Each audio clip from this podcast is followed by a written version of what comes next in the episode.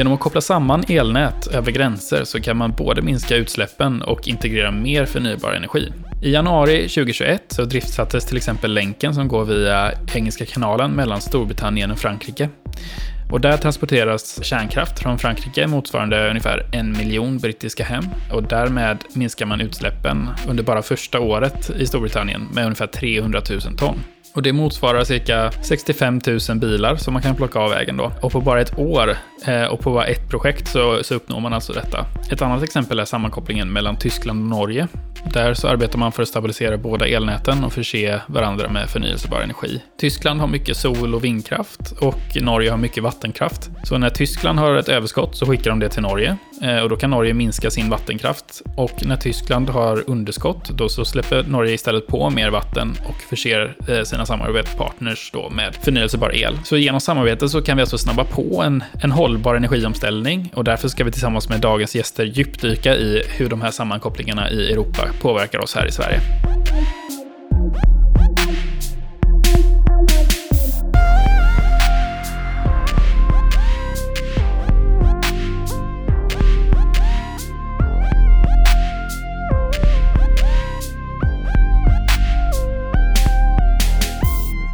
Sofia Sauvageau är eh, global chef för High Voltage Service här på Hitachi Energy och hon är också ansvarig för vår GCB-avdelning, det vill säga Generator Circuit Breakers, och har 20 års erfarenhet från olika roller inom energibranschen. Hennes främsta fokus ligger sedan en lång tid tillbaka på den hållbara energiomställningen och eh, fossilfria energikällor. Hon brinner dessutom för att skapa ett mer hållbart och inkluderande näringsliv. På fritiden så njuter hon av att bo på den franska landsbygden, eh, där hon ägnar sig åt hästuppfödning och rider dressyr. Välkommen hit Sofia. Tack så mycket Kristoffer. Jag tycker det ska bli jätteroligt att vara med här och vara med i en podd på svenska. Själv så jag tycker jag väldigt mycket om att lyssna på poddar och lära mig mer. Så det är jätteroligt att få vara med. Härligt. Ja, vi brukar ju tipsa varandra om poddavsnitt ibland. Ehm, så det är, det är mutual. Jag tycker också det är kul att vi får prata. Jag tänkte vi hoppar rakt in i frågorna. Eh, så att första frågan till dig Sofia. Eh, hur kommer den europeiska marknaden påverkas av de sammankopplingar som man ser framöver mellan, mellan länder och regioner? Ska jag säga att anledningen att man behöver sammankopplingar är ju också att energibehovet ökar så enormt. Mm. Och att eh, olika länder behöver också eh, att vara sammankopplade gör att man beror av varandra för att också skapa en mer stabil geopolitisk situation är också ett annat eh, syfte. Så att det finns, eh, som det är idag, en stor produktion av vindkraft som kommer vara i, i Nordsjön. Men behovet av energi är ju till exempel i södra Tyskland där stora delar av bilindustrin finns. Så att det, det, där det finns energi är inte nödvändigtvis där energin förbrukar. Om man tittar på Sverige så finns ju stålindustrin i norr men de flesta bor ju i söder så att, och samtidigt så finns många av energiresurserna i norra delen av Sverige så det är ju samma problematik bara inom svenska gränserna. Just det. Och det, det förändras eh, ganska snabbt eh, var någonstans vi bygger ut, eh, eller på vilket sätt som vi bygger ut eh, förnyelsebar energi eller ren energi. Ja, och sen en annan problematik är att vi går från en central energiproduktion till en väldigt decentralized energiproduktionsmodell. Mm. Vilket är ju att vi har många, många små kraftanläggningar idag som byggs upp. Och hur de sen ska kopplas ihop och hur den eh, energin ska distribueras är helt annan problematik än när man har ett stort kolkraftverk eller kärnkraftverk eller gaskraftverk som producerar energin väldigt centralt. Just det. Nu har vi ju många små enheter istället. Vilket gör att systemet blir mycket mer komplext och vi har ett mycket större behov av energi också. Användningsprofilen ändras totalt. Mm. Idag så är det ju, innan så har ju el använts framförallt för att lysa upp, även för att värma eh, en del. Men som det är idag så kommer vi ju gå mycket mer från att ha en oljeeldad bostad till att ha värmepumpar som beror på el, elbilar, det finns inga spisplattor som är gas kvar längre i moderna byggen om man inte vill ha ett gastronomiskt kök. Mm. Men annars så är det ju idag verkligen eh, hur man tänker ett hus är ju totalt annorlunda mot vad som har varit byggnormerna från de senaste hundra åren. Precis, så att det är väldigt många olika faktorer som samspelar från, både, från båda sidor, produktion och, eh, och konsumtion.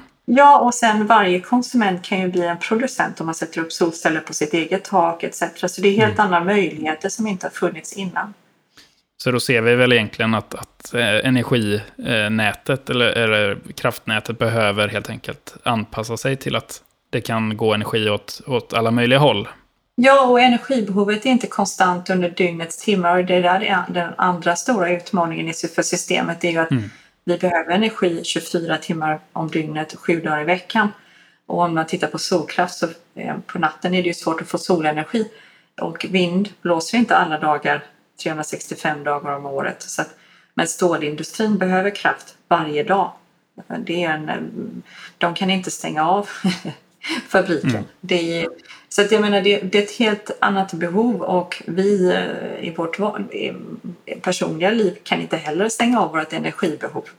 Så att eh, det, det, det är därför som vi behöver, som jag ser det, kärnkraftverken är en central del i hur vi kan fortsätta få 24 timmar om dygnet och sju dagar i veckan mm. carbon neutral energi.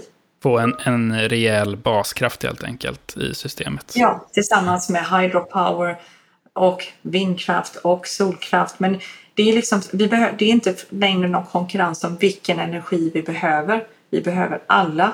Mm. Annars kommer vi inte uppnå det stora energibehovet som, som, som håller på att byggas upp. Jag hör faktiskt anekdoter från kompisar i Malmö som dammsuger på nätterna. Så att, ja, det, vi, vi står inför... I Frankrike har man fortfarande lägre energipris på nätterna. Mm. Därför går alla tvättmaskiner och torktumlare på nätterna i Frankrike. Ja, samma, samma princip, precis. Men det, det är ju bra i alla fall. Då, då, då, eh, det kanske beror på att ni har kärnkraft också på ett, på ett sätt. Ja, men det är också för att eh, Frankrike har ju ett väldigt starkt eh, pro, kraftproduktion. Mm. De har även hydropower. Um, men däremot västra Frankrike, där finns inte energiproduktionen. Och mm. då har de ett ganska svagt nät i västra Frankrike vilket gör att de måste balansera upp behoven uh, för att kunna sprida energin över landet på ett rätt sätt. Ja, just det. Ja, men det, liknar hela problematiken som vi har beskrivit här. Ja. Eh, så intressant. Jag tänker också på, Sofia, eh, hur ser du på vilken teknik som blir viktig och, och utmaningar som är kopplade till det? En jätteviktig teknik är ju bara hela digitaliseringen. Mm. Att kunna eh, styra elen, var den behövs, när den behövs och hur man kan Eh, balansera upp hela systemet vilket innebär att man behöver ju batterin. Batterin kan ju vara ett hydropower plant där man lagrar energin i form av vatten. Det kan vara hydrogen, det kan vara vanliga batterier. Elbilarna är ju också ett sätt att ladda upp och man skapar ett batteri. De har ju också batterier. Så att det är hela den här frågan att kunna förutstå behov och produktion och kunna ha de här snabba svängningarna som kommer vara i systemet så att de balanseras ut är ju en jättestor del av om man säger, teknikbehovet för att få ett eh, balanserat elnät som jag ser Så det är ju en blandning av fysiska lösningar, gamla hedliga lösningar som vattenkraft eh, i kombination med nya digitala lösningar och med nya batterienheter. Så jag ser som en av de här utvecklingarna är hybridiseringen. Att man kombinerar vattenkraft, man sätter nära vattenkraften också eh, batterilösningar för att kunna köra de här snabba svängningarna istället för att öppna och tömma dammarna. Eh, för just de här eh, väldigt snabba frekvenserna som, är, som kommer komma också med variationerna av alla de här förnyelsebara energin med vind och sol. Just det, så man, man tittar på eh, karaktären hos varje energislag och, eh, och kombinera styrkorna helt enkelt på olika... Ja, men man måste skapa en buffert hur man kan ta ut de här väldigt snabba svängningarna i behov och för att få systemet mm. att eh, få det balanserat så att det inte blir så att glödlamporna som sviktar i hemmet för att det. det kommer sådana här eh, svikter. Så att det, det ser jag som en av de här teknologiska, alltså verkligen helt revolution egentligen hur man tänker. Ett en elproducent måste också kunna absorbera el. Om man säger det inte bara producera utan man blir en del av hela systemet. Mm. Och eh, hur ser du egentligen då alltså att politiken och världsläget kan påverka de här, den här typen av sammankopplingar och, och eh, systemet som helhet? Men man ser ju med en gång att eh, med krisen som vi har nu med Ryssland och Ukraina, planen var ju att kunna balansera eh, all den förnybara energin med gaskraftverk. Idag med gaspriserna är ju inte det alls lösningen och dessutom så finns ju den stora gasproduktionen har ju kommit från Ryssland och Ukraina vilket vi väl nu inte beror på. Mm. Så att jag menar över en natt kan en hel plan verkligen förändras och ställas på huvudet. Så därför så tror jag idag att man måste vara mycket mer diversifierad och ha flera lösningar. Därför som jag också verkligen personligen så tror jag verkligen på att vi måste ha många olika typer av energi för då är vi ju mindre sårbara för det stora hela. För det finns ingen optimal lösning. Alla lösningar har fördelar och nackdelar. Men vad vi behöver är den summan av dem allihop för då skapar vi ett robust system. Just det, så att vi, vi måste se till att skapa ett lapptäcke av lösningar. Ja, mm. jag tror verkligen på att det lapptäcket, bra, bra, bra liknelse. men också där man kör de här hybridlösningarna, man kopplar ihop lösningarna. Mm. Inte bara att de sitter parallellt, de är också ihopkopplade som i ett system. Och kommunicerar med varandra eller att man har någon form av samordning då med digital ja. teknik. Och sen den andra sidan som också blir, eh, om man säger med den nuvarande konflikten, är ju cyber security. Att med den digitala hopkopplingen så blir man ju mer sårbar och hela, alltså bygga säkra system.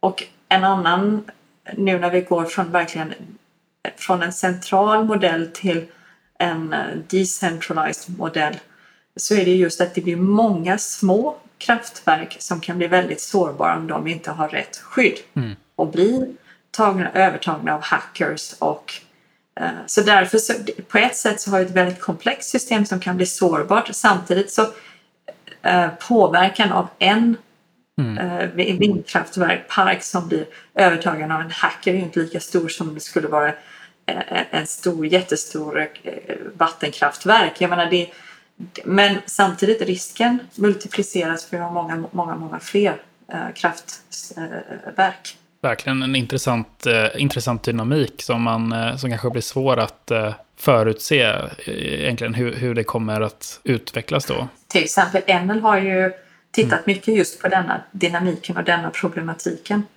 just från cybersecurity. Det, så det är en av de viktigaste frågorna för de stora distribution uh, utilities. Tittar man även, eh, alltså tar man även in i perspektivet då väldigt mycket mindre eh, spelare som, eh, som är kanske prosumenter eller kanske snäppet över att de är, det är små producenter eh, som, som springer upp? Eller är det mer, från NLs sida då till exempel, är det att man fortfarande har fokus på sina egna, framförallt sitt eget system? Nej, de är ju distributors, de kopplar ju upp, kopplar ju upp ja. till nätet också lösningar som inte är deras egna. Mm. Så att det är ju inte bara deras egna asset utan detta är ju hela eh, energisystemet som de distribuerar i en eh, lokal region. Precis. Okej, vi har fått en liten en, en, eh, en taste i alla fall av, av vad vi har att vänta oss framöver i Europas energisystem. Det känns väldigt spännande och det känns som att vi har många problem att lösa men att eh, som att det kommer att eh, bli en ljus framtid, i alla fall från mitt perspektiv. Det finns bara möjligheter, inga problem, så ser jag det. Exakt, ja men det är bra. Eh, vi ska också ta och ringa upp en, en extra gäst också som har lite mer insyn i framförallt eh, ja, men, politiska frågor på EU-nivå. Så att eh, vi ska se om hon svarar. Sara Emanuelsson är senior politisk rådgivare och ansvarig för EU-frågor på Energiföretagen. I över 20 år har hon arbetat med energifrågor, eh, framförallt inom regeringskansliet, då som bland annat energiråd vid Sveriges EU-representation eh, och som ledamot i IEAs styrelse, det vill säga International Energy Agency. De senaste fem åren så har hon också arbetat inom just eh, energiföretagen då, förutom med EUs energipolitik, även nationellt med frågor som nätkapacitetsbrist och den nationella elektrifieringsstrategin. Sara brinner för att skapa förutsättningar för ett fossilfritt samhälle och på fritiden så åker hon gärna skidor, spelar tennis och lagar mat. Varmt välkommen hit Sara. Tack så mycket. Kul att ha med dig. Och eh, väldigt kul att du, du har, hade möjligheten att ringa in. Ja, men det är jätteroligt att få möjligheten också. Grymt. Eh, och vi har ju lite olika frågor som vi tänkte höra dina expertåsikter om. Eh, varav en handlar om initiativet som heter Repower EU. Jag tänkte, skulle du kunna berätta bara väldigt, väldigt snabbt eh, vad det är för någonting? Eh, och sen lite hur du ser, hur ser du på liksom hur vi kommer påverkas av det här Repower EU-initiativet i Sverige? Ja, det här Eh, initiativet kom ju först som ett första led i mars redan eh, när EUs stats och regeringschefer då diskuterade hur man hanterar den här situationen som uppstått efter eh, kriget i Ukraina och med anledning av de här höga energipriserna som vi började få känning av redan i höstas.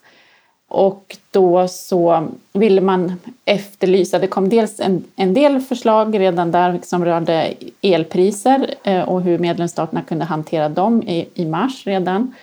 Men sen så efterlyste man också en mer utvecklad plan som skulle komma senare i vår, mitten på maj. Och eh, den, skulle då, den syftar ju till att bryta beroendet utav fossila, eh, importerade fossila bränslen. Och eh, man kan väl säga att de här åtgärderna kan delas in under fyra huvudrubriker och det handlar om energibesparingar, energieffektiviseringsåtgärder, utbyggnad av eh, förnybara bränslen eh, och energikällor, eh, diversifiering av energitillförseln då framförallt hur man diversifierar gasimporten med olika initiativ där som kanske inte vi har fördjupat oss så mycket från energiföretagens sida. Och sen eh, en del eh, liksom, finansiering där, hur man ska liksom, eh, bland annat handlar det om hur, hur, man får in mer pengar och, och så anpassa de här återhämtningsplanerna som man drog igång i, i samband med coronakrisen och den ekonomiska kris som följde efter den. Men eh, de här två första rubrikerna som jag nämnde, energieffektivisering och utbyggnad utav förnybara eh, energikällor, det är väl det som det, eh, det, det är mest förslag inom som liksom berör energisektorn. Och eh, där så, det är dels många olika strategier. Vi har energieffektiviseringsstrategi, sol, eh, energistrategi, det är något initiativ för takpaneler, det är initiativ för värmepumpar, det är rekommendationer kring tillståndsprocesser för utbyggnad. Det är initiativ som rör vätgas och så vidare. Och sen vid sidan om det här så var det ju också ett initiativ eller ett meddelande som handlar om just elmarknaderna och där fanns det ju en oro innan för att man skulle vilja gå fram med ganska långtgående interventioner på marknaden och kanske sätta pristak, antingen på elmarknaden men kanske mer troligt på gasmarknaderna. Eh, men det blev ingenting med det här utan man, man la snarare fram ett, eh, ett initiativ, eller lite tankar om hur man skulle kunna förbättra marknaderna på sikt och göra dem lite future proof som man säger för, för att klara den här snabba omställningen som vi behöver göra. Kan man se det som eh, att man, man vill samordna på en EU-nivå samtidigt som man vill verkligen få, eh, ja, hur ska man säga det, att, att, att man ser till att varje land faktiskt eh, tar det här seriöst och eh, tittar på ja, men de, de, de största möjligheterna inom varje land. Då. Ja, man försöker liksom underlätta för en, en väldigt en snabb utbyggnad. Och det är ju inte mm. så att det har ju, inte, det har ju gjorts massor liksom, i, med, i EU-regelverken redan innan. Eh, problemet tycker vi är ju att man inte bara sätter upp mål för medlemsstaterna som liksom, ni, ska, ni bör klara så här mycket. Eller, eller, ja. Utan problemet är ju att det åtföljs av så mycket, extremt mycket detaljreglering som gör att det blir liksom mm. svårare, dyrare Eh, och, och, särskilt för länder som Sverige som har kommit väldigt långt så, så är man mm. inne och petar i så otroligt mycket detaljer som gör att det, det snarare försvårar än hjälper i många fall. Det, det Okej, så det är möjligheter fast många risker samtidigt och eh, kanske inte, lösnings, inte lösningsneutrala krav, låter det som. Nej, väldigt mycket ut, peka ut specifika tekniker, att det ska vara um, specifika mål för alla sektorer ska ha sina egna förnybarhetsmål mm. och så vidare. Det är väldigt, de förslag som kom redan förra sommaren i den här Fit for 55 var otroligt detaljorienterande. Och det här, alltså det, det är kanske så som man jobbar i en del länder i EU och eh, eh, men för oss som har kommit, vi har ju sån här helt annan, totalt annan utgångspunkt när vi har 60 procent förnybart redan idag. Det är jättelångt ner till tvåan. Finland som har 40, vad har de, 38 eller 40, 48 kanske procent förnybart. Och sen så ligger alla långt, långt ned, nedanför. Så att, eh, och, och det här med att man då ska öka med 1 procent varje år i värmesektorn till exempel, när vi redan ligger på 98 procent fossilfritt. Mm. Det, det, blir, det är väldigt mycket sånt där som är väldigt svårt för Sverige. Men Sara, eh, om vi skulle ta ett steg tillbaka nu och, och, så tänker vi, vilka är de absolut största möjligheterna men också utmaningarna som du ser med det här initiativet Repower EU? Eh, ja, det, alltså man, man går ju ut här och vill höja ambitionerna för framförallt förnybar energi och det är ganska en massiv höjning från 40 till 45 procent på EU-nivå då. Eh, och, och det här blir väldigt svårt att klara både för EU men inte minst för Sverige eh, om den här rådande syn på bioenergi håller i sig. För det här Repower EU-meddelandet eh, det nämner överhuvudtaget inte bioenergi som idag faktiskt är den störst, enskilt största förnybara källan inom EU och inte minst Sverige. Vi i Sverige är ju väldigt beroende av bioenergi i, i hela vårt energisystem eh, så är det den enskilt största eh, energikällan och eh, den värmer upp Sverige i väldigt hög grad och det gör också att vi avlastar vårt elsystem i Sverige och vi får producera också en massa kraftvärme i områden i, i Sverige där vi har, behöver lokal effekt och så vidare. Det, här, att det faktum att det inte nämns här är oroande men sen så pågår det också förhandlingar till, kring förnybartdirektivet. Och där har parlamentets miljöutskott i princip eh, förbjudit den här råvaran som vi, eller som vi använder i Sverige, eh, restprodukter mm. från skogen, de vill man inte längre klassa som hållbara. Och då gör det väldigt svårt för Sverige att uppnå klimatmål och för att nå lönsamhet i, i den här eh, verksamheten. Så det ser vi som en... Hur kommer det sig då att man vill förbjuda det? Ja, men det finns ju en syn... Det, vi, här har man lite olika syn på skog och så vidare. Man, det finns en syn och en oro i länder som kanske inte använder skog så mycket som vi gör i Sverige och brukar den. Eh, att mm. man är rädd att, liksom, ja, men att, vi, att man eldar upp, importerar pellets från, från eh, regnskogar eller, och att det, liksom, det sker en stor mm. avskogning till följd av att att andelen förnybart behöver öka. Och det är inte så det fungerar i alla fall i Sverige för vi använder bara restprodukter. Det är ingen som... Det, liksom, de, det högvärdiga virket går ju till andra industrier så det är ju ingenting som man liksom eh, odlar upp och sen fäller för att, att bränna upp utan det är ju liksom toppar och, och rötter och bark och så vidare som går in i energiproduktionen. Men det här, här finns det liksom en tyvärr en missuppfattning och det här blir liksom värre för år, år för år i, på EU-nivå och eh, ja, det är beklagligt att eh, den synen har liksom kommit att bli rådande. Så det, det mm. är ett väldigt stort hot vi ser här just nu faktiskt. Eh, då tänker jag på när du säger att det är den största energikällan. Hur, hur, hur stor är den? Eh, cirka 40 procent. Alltså, om man går tillbaka till 70-talet så, så utgjorde ju liksom olja eh, mm. kanske 70-80 procent utav Sveriges eh, energibehov. Mm. Eh, och sen har vi ställt om så otroligt mycket i Sverige. Dels med utbyggnaden av kärnkraft och så, och så. men sen i och med att eh, det bio eh, används både av industrin själv och i energisektorn för uppvärmning och eh, man har fasat ut det fossila så, så har det blivit den, den liksom enskilt största källan i, i Sverige idag. Väldigt intressant. Och då, då handlar det liksom både om användning industri, som du sa, mm. det är kraftvärmeverk eller eh, fjärrvärme. Ja.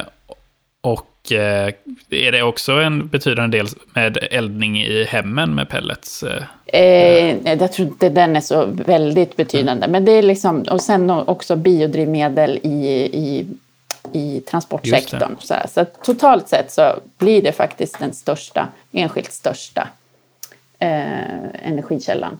Så att, och utav våra 60 procent förnybart i, i, i eh, energisektorn så är det kanske 65 procent som är bio. Kan man säga. Så det är mm. mycket sifferexercis här men det, det, det är en väldigt betydande energikälla i Sverige. Mm. Sen så hade vi ju de största möjligheterna också. Ja, och då kanske man får ställa sitt hopp lite grann till att de här eh, omständigheterna som nu råder i, i framförallt de gasberoende länderna, att det här äntligen då kanske kan bli en riktig push för omställningen i EU. Ehm, för tidigare så är det ju kanske framför de nordiska och eh, eh, sydeuropeiska länderna som har varit de som har drivit på för omställning. Eh, och, och utav energisektorn och de, de som har hållit på med gas har gärna velat fortsätta med det och tyckt att liksom, ja, det har suttit väldigt långt inne och inte varit några anhängare utav eh, utveckling av förnybart och så vidare, utan det har gärna pekats på att ja, men CCS kommer lösa det här, eller skiffergasen är vår räddning, eller LNG-terminaler eller vad det nu är. Så att, nu kanske man kan hoppas att man lite mer, att poletten trillar ner och att eh, fokuset blir att utveckla det fossilfria och inte bara diversifiera bort mm. till en annan typ av gas eller fossilt. Så det, det, är väl förhoppningen att det här ska bli någon sorts uppvaknande ändå. Men det känns ju ändå bra då, även om det var en, eh, ett helt nytt perspektiv som inte jag hade förstått hur stor del eh, hur stor del av vår energi som faktiskt kommer ifrån den här typen av förnyelsebar källa. Tack så jättemycket för att vi fick ringa upp dig, Sara. Eh, det har lärt mig jättemycket, så tack ska du ha. Tack. Ja, så nu så har vi pratat med Sara och så är vi tillbaka med Sofia igen här. Och Sofia missade vad, vad Sara sa eftersom eh, eh vi behövde bryta eh, den connection. Men eh, jag tänkte att jag, eh, jag säger de sakerna som jag verkligen tar med mig från, från Sofias inlägg som var inriktat mot bland annat Repower EU eh, och eh, möjligheter och risker kopplat till det initiativet och helt enkelt samordningen på EU-nivå. Eh, och jag tycker att det blir väldigt klart att det finns en väldigt stor vilja i att, att samarbeta och ta krafttag för att ta oss framåt mot eh, ett eh, renare elsystem helt enkelt, eller energisystem. Och vi tog upp frågor så som till exempel ja, men risker med att man, man kanske blir lite överbyråkratisk, vilket ofta blir när man, man samordnar på med stora organisationer eh, och att det finns vissa tendenser då, om vi, kollar på riskerna, att man inte är helt lösningsneutral i, eh, i eh, målsättningarna. Så att det kan påverka olika länder olika beroende på vilka förutsättningar de har. Vi kom också in lite på det här med bioenergi, som är väldigt viktigt för Sverige. Men som man kanske har en annan tradition av i, i andra delar av Europa. Men framöver så ser vi ju en väldigt positiv, alltså det är en väldigt positiv inriktning och det är positivt att man försöker att samarbeta eh, över Europa eh, och eh, ta sig framåt mot ett gemensamt mål helt enkelt. Ehm, så nu när du, vi har med oss eh, dig igen här Sofia, så tänkte jag fråga lite hur du ser på ehm, att de här sammankopplingarna som vi har pratat om tidigare i Europa, hur det kommer påverka Sverige. Vi har varit inne lite på det innan, men jag tänkte att vi kanske kan prata lite om de olika scenarierna som vi kan se framöver med, med Sverige i fokus? Så rent pragmatiskt så är ju Sverige redan idag väl ganska sammankopplat med Norden, med Norge och Finland. Men även med mm. Danmark. Och sen nu är ju Nordsjön där man bygger ut med vindkraftverk som då är mot både Tyskland och England. Och det är ju detta, hela det systemet som nu måste kopplas ihop och hur denna dynamiken kommer eh, ske. Så det finns ju stora projekt med att koppla ihop Sverige mot Tyskland men också gentemot eh, eh, man säger, östra Europa. Eh, så att jag menar Sverige kommer ju inte vara... Sverige har ju varit ett land som har haft en stor och stabil elproduktion tack vare hydropower men också kärnkraftverken.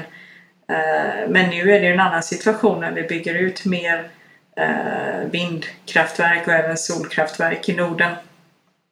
Mm. Men sen är det ju också Norge som har mycket eh, hydropower som är också carbon neutral eh, eh, energi. De, kommer, de förutser ju att de ska kunna exportera också till Sverige för stålindustrin som också Finland som bygger kärnkraftverk och exporterar även också då elkraft till, till Sverige när el, eller man säger, stålindustrin elektrifierar. Det är ju också scenarier som, som måste eh, man säger, tittas på ordentligt. Eh, hur, mm. hur hela den här biten kommer kopplas ihop. Men redan idag så samarbetar ju de nordiska TSO-erna tillsammans för gemensam kontroll över eh, nätet om man säger hur, hur de här transmission lines ska fungera. Så man kan egentligen se det som att såklart sammankopplingen gör att det blir en mer gemensam energimarknad. Det blir mer av det här lapptäcket som, som vi diskuterar. Ja. Eh, och jag menar det är ju det som, om man säger Sverige ser idag, de influeras, Sverige influeras ju mycket mer av Europas generella elpriser. Innan har det ju varit en mer isolerad marknad där Sverige har haft sina Eh, elpriser, Frankrike, Kina etc. Men idag influeras ju alla av de här, eh, vad säger, den generella världsbilden men också just att i och med att man kopplar ihop energisystemen så flödar ju energin från olika länder och vi har idag eh, en så komplex energimarknad så vi riskerar att bygga upp eller, idag är det svårt att räkna hem också investeringar i och med att det är så komplext hur pris, prisnivåerna varierar. Det är så snabba svängningar. Det är inte stabila elpriser som det har varit eh, tidigare. Eh, så att det gör också... Du menar att det är svårt att prognostisera eller menar du att det är... Vi mm. hade ett möte med en europeisk Utilities utvecklingschef. Och som hon sa, mm. alla de modellerna de har med alla års data för att simulera energimarknaden, de är i princip inte gångbara i dagsläget för alla parametrarna hur marknaden eh, reagerar och Eh, hur prisutveckling, hur, hur eh, behoven är. Allt ändras och hon tycker att det de kan modernisera idag av projiceringar det, de, är, de, de egentligen inte, gäller inte längre för att vi måste bygga helt nya modeller för vi har helt, en helt ny dynamik på energimarknaden. Och hon var också övertygad om att om vi inte designar om energimarknaden så kommer vi skapa energibrister för att vi har inte en fungerande europeisk energimarknad. Vissa länder kommer sitta med överskott och andra med underskott men eftersom det är så krångligt hur, hur det är ihopkopplat rent fysiskt men sen också rent byråkratiskt så kommer det inte fungera. Så att det är ett behov av att utveckla, om man säger både från uh, regulatory point of view som alltså fysiskt de här uh, stora uh, connections med HVDC som behövs. Så, så på, när, när, när, du berättar om hur, vi ska, hur, hur, man behöver utveckla energimarknaden förutom hårdvaran, eller man ska säga produkterna, mm. i, i nätet, så handlar det också om regulations och en, en stor del av det ja, med prissättning och att se till att man sätter ja, men, uh, kostnad och, och vad heter det? Ja, alltså man, man prissätter energi rätt Ehm, eller handlar det mer om andra, ännu mer Priset, byråkratiska det, det, bitar? det är ju som att det är börsen, eller liksom, det är samma sak. Det är Mm. beroende på hur, vad är efterfrågan och vad är tillgång. Det är det som gör att vi får de här skenande elek- elpriserna just nu. Eftersom det inte finns tillräckligt, eller folk är rädda för att det inte finns tillräckligt med el och det driver upp priserna. Det är precis samma fenomen som på börsen. Om folk är rädda och köper eller säljer, du får precis samma effekt på energimarknaden. Men det. och, och det, är, det är det som gör idag att vi har en helt annat eh, eh, hur priserna eh, skiftar så otroligt fort. För den reagerar på minsta lilla nyhet på eh, krisen i Ryssland, Ukraina eller andra politiska uttalanden till exempel så får du med en gång eh, ser du hur energipriserna börjar stiga eller sänka. som nu när EU har gått ut och sagt att de kommer ta mer eh, jag vet det, restrictions eh, gällande den ryska gasen. Energipriserna stiger med en gång. Just det. Så, ehm, ja, men, så det handlar också om externa faktorer som skapar volatilitet. Ja, det är väldigt volatilt. Ja. Det är verkligen det. Det är en volatil marknad vilket gör att det är väldigt svårt att modellisera eh, och projicera om du ska räkna hem kostnader för detta är ju stora investeringar och bygga ut till exempel hur du ska räkna hem vad är det eh, att du får igen pengarna på din investering. Ja, man hoppas ju att eh, så länge vi inte har för mycket byråkrati så ska marknadspriserna kunna optimera hur energisystemet ser ut. Ja, och det är där det finns också lite olika åsikter om hur mycket marknaden kan driva den här energy transition och hur mycket måste komma från om man säger, regleringar. Och det är där balansen är väldigt fin. Jag tror inte vi har hittat rätt balans än. Nej, nej det, det blir spännande att följa och vi får, får hoppas att vi, vi landar i en, en bra lösning där vi har samsyn i, eh, mellan länderna. Ja, och sen gäller det också att olika typer av eh, vad säger, work skills diskuterar sinsemellan. För om bara Mm. de som jobbar med reglering diskuterar så får vi inte ut rätt eh, resultat. Eller om de som producerar eh, utility companies. Då, det- så att det är hela den här hur allt diskuteras. Och det är där jag tycker som personligen att det är mycket, mycket mer bredare debatter, mycket mer facetter som vi ser av problemet och det är det som är också mångfalden i den här eh, energy transition. Ja, och på tal om det, liksom, vilka är de största utmaningarna som du ser här nu för att möjliggöra energiomställningen på Europanivå? Eh, handlar det mycket om att, att få in rätt kompetens och få, få folk att samarbeta? Eller? Jag tror att det, det finns en... Det, det, jag tror att de största eh, spelarna idag för att möjliggöra energiomvandlingen eh, som vi måste göra. Eh, för alla så finns det bara ett sätt att göra det och det är genom partnerskap. Jag tror att det är, det är verkligen det, det är långsiktiga partnerskap. Det, eh, för det är en så stor ansträngning för alla oavsett var man är i, kedjan för att, för att eh, möjliggöra detta. Så att från de stor, största utility i Europa till eh, om man säger de mindre underleverantörerna som den individuella konsumenten. Jag menar alla är berörda. Det kan bara, detta kan bara hända genom att alla tillför eh, sin del. Mm. Ja, men det, det är ett väldigt klokt eh, perspektiv tycker jag.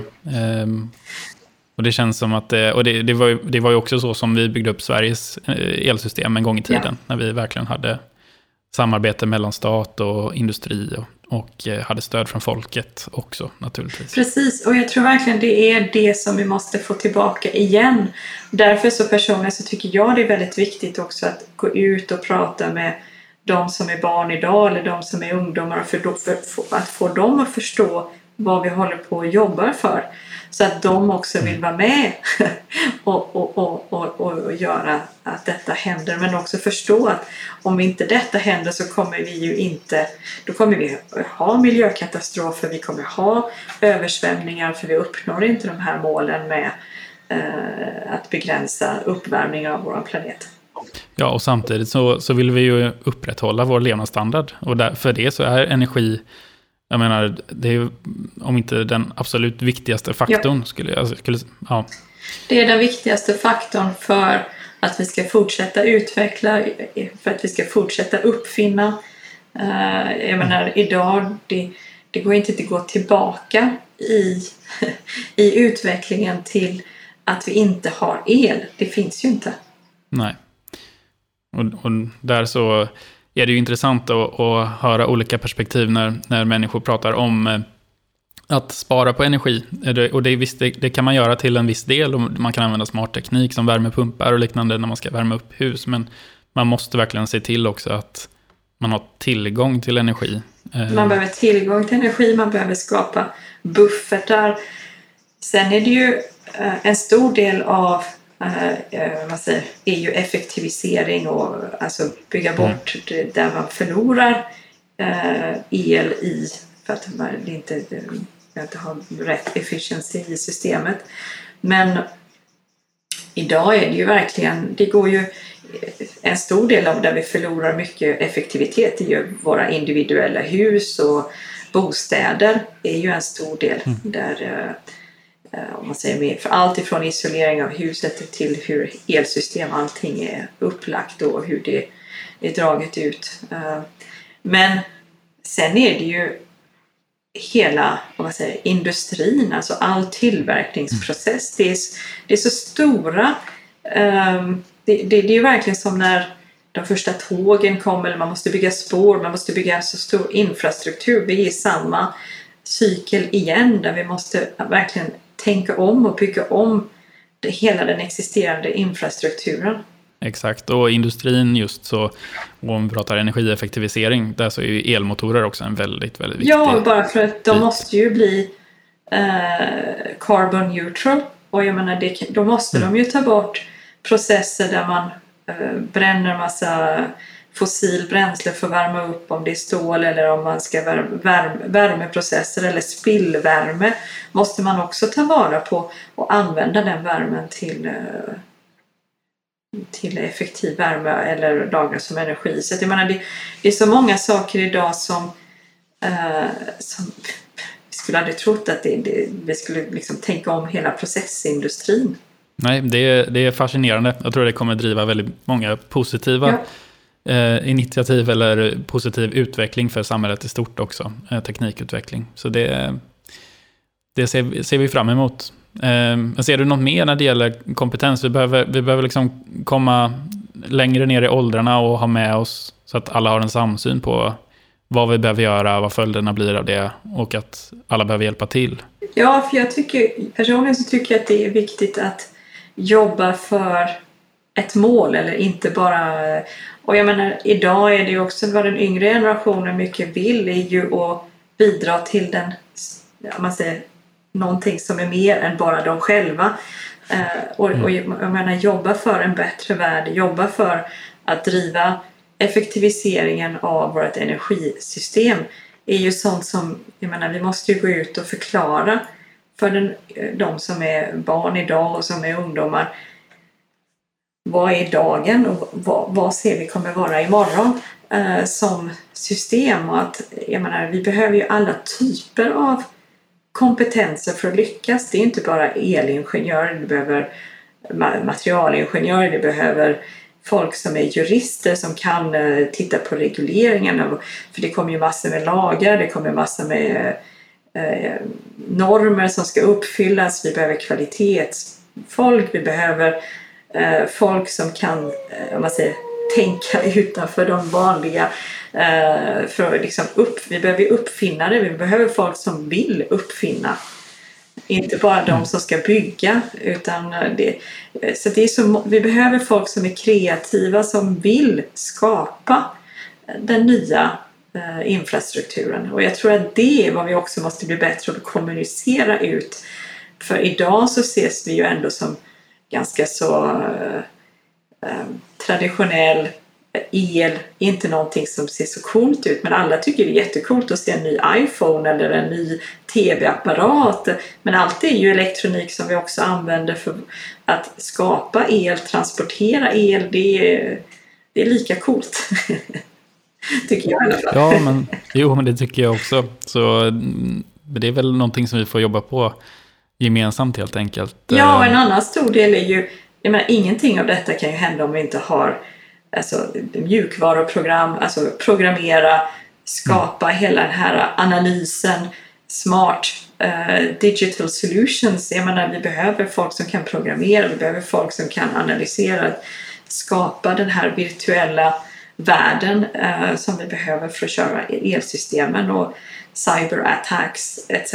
Så jag menar, vi behöver verkligen alla kompetenser i, i eh, det här ekosystemet. I för vår det, bransch. ja, för att Ja. det ska lyckas. Annars så kommer det ju inte hända. Nej, och eh, vi ser ju utvecklingen, hur den går nu. Det går ju spikrakt uppåt. Eh, Bara i Sverige så ser vi ju alla, alla stora bolag, både, både kunder och, och myndigheter anställer ju för fullt inom vår bransch. Eh, Precis. Och vi själva anställer alltså flera, flera hundra om inte tusen ingenjörer det kommande året. Inte ingenjörer faktiskt, utan blandat. Eh, eh, det kommande året i Sverige bara på Hitachi Energy. Så eh, frågan är om vi kommer kunna, om alla spelare kommer kunna hitta rätt kompetens här nu. eh, Det kommer ju vara en bristvara att hitta kompetens. Därför måste vi ju skapa eh, det här, alltså att folk vill komma och jobba i den här sektorn. Att, eh, det, att det är roligt, att man kan utveckla sig. Och jag tror ju också att det, det, diversity spelar ju roll, stor roll här också. Att vi behöver folk från olika eh, länder men också olika bakgrund för att just hitta alla de här lösningarna. Och det kan vara bra om man har någon som har jobbat i en helt annan sektor som byter sektor och kommer in i energisektorn. För jag menar, då kommer man med andra ögon, man ser andra saker, kan tillföra eh, nya initiativ. Och jag menar, sen är det ju gender diversity också jätteviktigt och eh, driva. Eh, för, jag menar, idag är det ju ändå eh, så att vi har eh, traditionell mansdominerad industri men jag menar vi behöver ju alla genders som finns för att driva den här eh, energiomvandlingen. Helt klart. Och där, där kan vi bli bättre. kan bli mycket bättre och jag hoppas verkligen att jag tycker ju personligen som har jobbat mer än 20 år i el, elrelaterad industri så tycker jag att det har varit otroligt roligt och berikande och framförallt att träffa så otroligt mycket intressanta människor. Och det är ju det som är en del av drivkraften är ju att de som börjar den här industrin i regel lämnar inte industrin förrän det är dags att gå i pension. För de kan cirkulera runt på olika företag men i regel så stannar de kvar i den här industrin. För det är ändå otroligt intressant. Ja, och livsviktigt. Det är, och det ser man ju ofta. Det är inte ovanligt att vi har kollegor som har jobbat i 20-30 år i, inom samma bolag till och med eh, hos oss. Eh, så det, det ser vi ofta. Eh, gäller bara att eh, vi får med alla andra och nästa generation också som, eh, som ser detta. Eh, vi har ju också alltid en avslutande fråga som vi brukar ställa till våra gäster, Sofia. Är du redo för den? Jajamän. Ja, det är bra, men då ställer jag den. Så, vilken är den viktigaste faktorn för att vi ska kunna ställa om till ett fossilfritt energisystem, tycker du? Jag måste säga att jag tycker ändå att det viktigaste är att vi kommunicerar mer. För att få den... Alltså, folk måste förstå hur bråttom det är att vi verkligen börjar göra att saker händer. Inte bara prata om det. Det är inte powerpoints, det är inte politiker som går till olika events och pratar om det. Utan vi måste verkligen det måste ändra, hända nu. In, inom nästa två, tre år måste vi verkligen se fysiskt i vår närvaro runt omkring oss att saker och ting ändras. Annars så är det för sent. Och jag tror att det kommuniceras inte tillräckligt till gemene man att de känner att detta berör dem på riktigt. Det är vad jag känner. Om vi ska lyckas så måste detta bli en, alltså mer förankrat i folket. Det kan inte bara vara en fråga som drivs av utilities och deras närmaste underleverantörer och kunder och om man säger industrin som måste, för att de, annars så kan de inte sälja någonting i princip, eh, måste mm. göra förändringar. Men det, för att göra allt detta möjligt måste vi ju få varje individ att förstå hur viktigt det är. Ja, och vad det innebär också, Precis. hur stor satsning.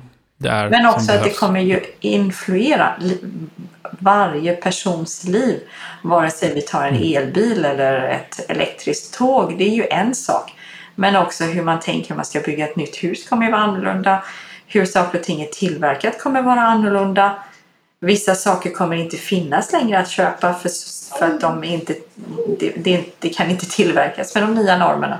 Nej, det, det är verkligen ett eh, ett perspektiv som, som delvis kommer upp gång på gång i podden känner jag att det, det handlar väldigt mycket om samarbete men, men just det här med att också ha en, en samsyn och att ha med sig gemene man i, i det hela. Alla tycker att det är viktigt med miljön men vet de, vet de vad det innebär och, och eh, vad, alltså vad de egentligen behöver vara beredda på eh, när det gäller förändring och hur, hur bråttom det är. Det är väldigt bra reflektion. Ja, nej, jag, jag, tror inte, jag tror också inte, eh, om man säger som ingenjörsskolorna, även hur de informerar sina elever som pluggar till ingenjörer. De, de har inte heller fattat hur viktigt det är eller hur fort det måste gå. För jag menar, detta skulle ju vara någonting som skulle vara en mandatory course tycker jag till alla ingenjörer till exempel. Hur viktigt den här mm. energiomställningen är och hur fort vi måste gå. Så att eh, det är där jag tycker att vi har det stora disconnect i systemet. Vi har inte heller pushat så vi har rätt utbildningar för eh, man ska säga, de ingenjörerna vi behöver om 10-15 år. Har vi de utbildningarna idag? Det börjar komma, men det är inte, det är inte, vi, har inte, vi har inte gjort skiftet. Och nu pratar jag om hela Europa, inte bara om Sverige, men det skiftet är inte riktigt gjort.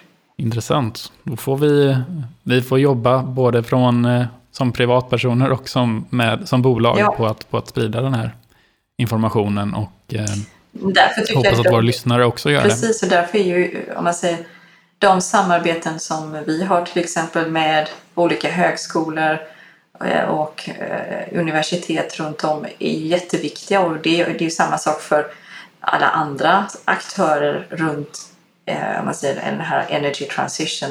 Jag tycker det är jätteviktigt att ha den här industrin och universitet, högskolor, connection. För att jag menar, det är bara så också vi kan se till att vi verkligen får resurserna som vi behöver om 5-10 år. Ja, och det går ju åt båda hållen. Att vi mm. matar in eh, kunskap om vad som behövs och vad vi ser framöver. Och sen att vi får både, både kompetens eh, men också eh, nya innovationer ifrån universiteten.